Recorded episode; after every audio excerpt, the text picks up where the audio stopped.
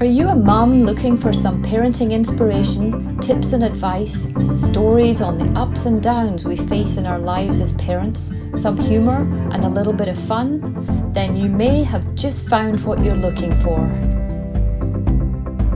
Hi, and welcome to the Parenting in the Thick of It show. I'm your host, Louise Clark, a certified parent coach known to many as your parenting partner.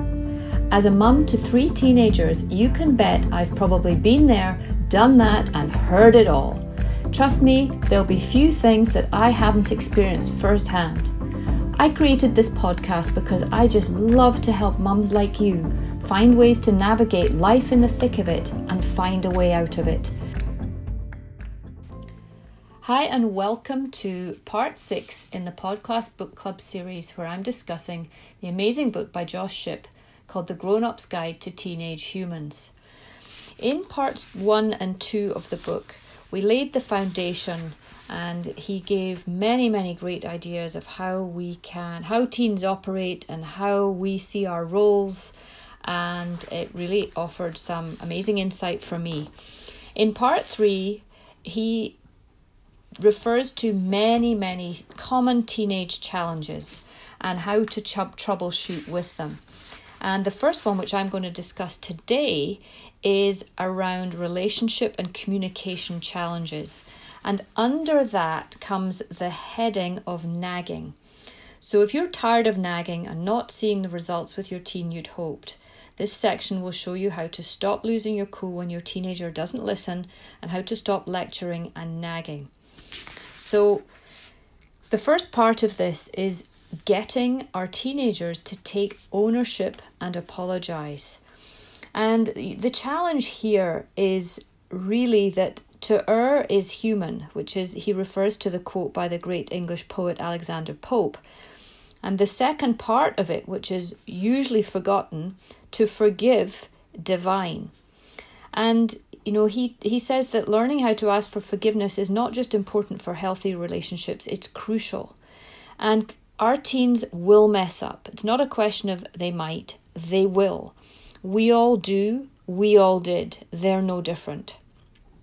So, when if we can help role model how to react when we mess up, how do we react when we've not listened, when we've been asked 10 times to do something and we haven't done it, when we've made a mistake, how do we react? So, the, our goal really is to role model these behaviors for our teens so that we raise them as, as young adults who can take ownership for their actions and apologize in a way that's both emotionally authentic and improves the chance of reconciliation. So he he talks on page 100 about what what can we expect when our teenagers screw up. And really there's there's three things that we can expect. I mean if you if you've listened to me and you know my my my gig, I try and not have any expectations, but certainly not expectations that they're going to get things perfectly every time and set lofty expectations for them.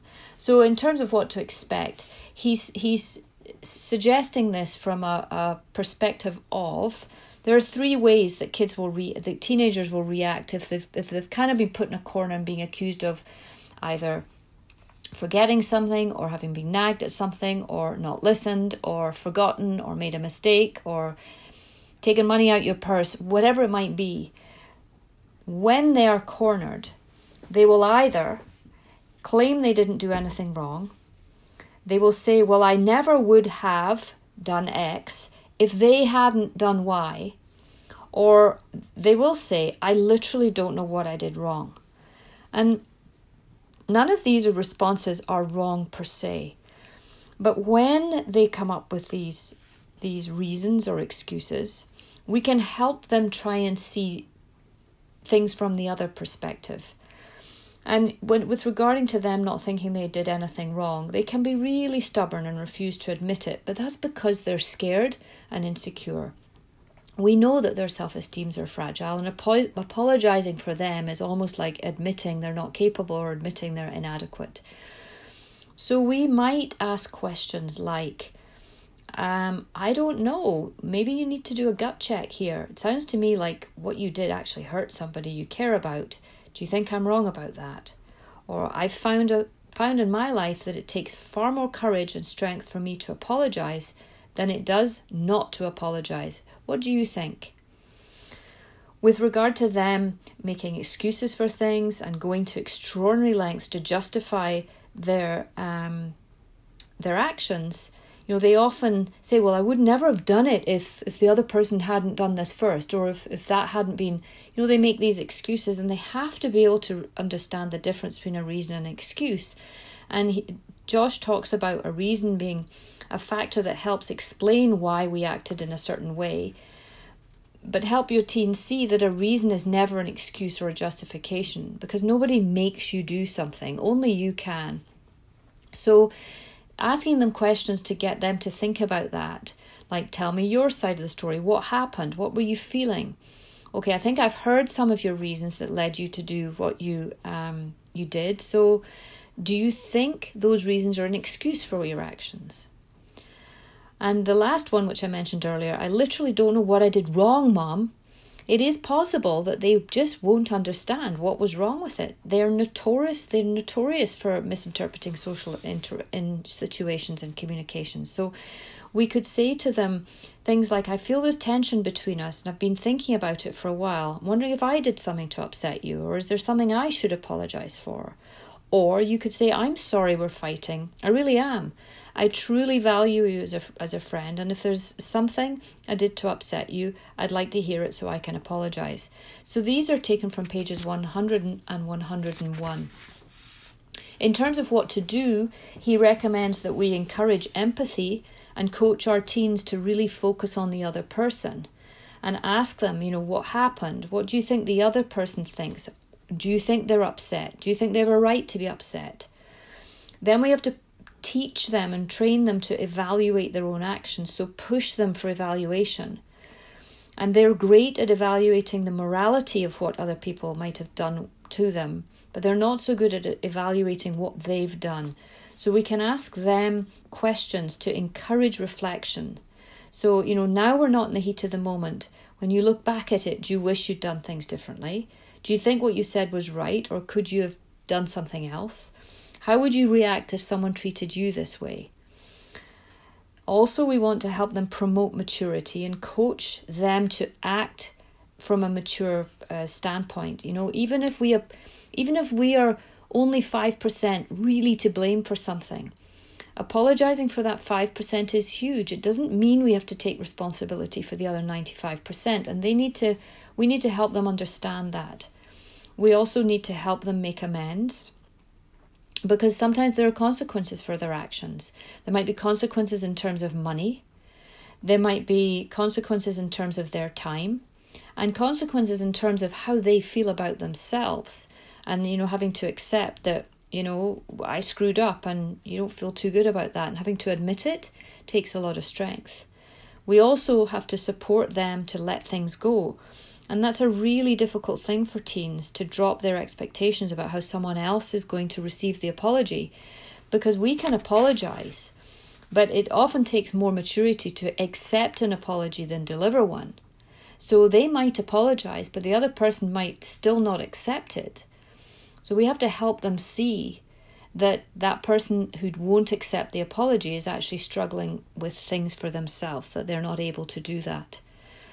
So, you know, he he re- suggests that you ask them some of these questions to help them process what to do in case their apology is not accepted. Like, how would you hope the other person will respond? What would be the best case scenario? What will happen if they don't accept your apology? What are you going to do? And what would that look like? And, you know, we have to remind our teens that it's their responsibility to apologize um, but the response to the apology is the other person's job. So hopefully this has helped you. The next part in this um, section is called the breakdown of an effective pol- apology. And I actually want to set that as a separate podcast because there's some really good information and valuable points in this that I'm going to ring fence um, and probably title as the breakdown of an effective apology or something like that. So look out for that. That will be part six, uh, part seven which will follow on from this one, which is part six. So thank you so much for listening. I always appreciate you being here. I appreciate your support and I appreciate everything you do to help spread the word and spread the um, this information to parents who need it. I also want to let you know about a fantastic parenting conference that is being held in Philadelphia in 2020 on April the 24th to the 25th.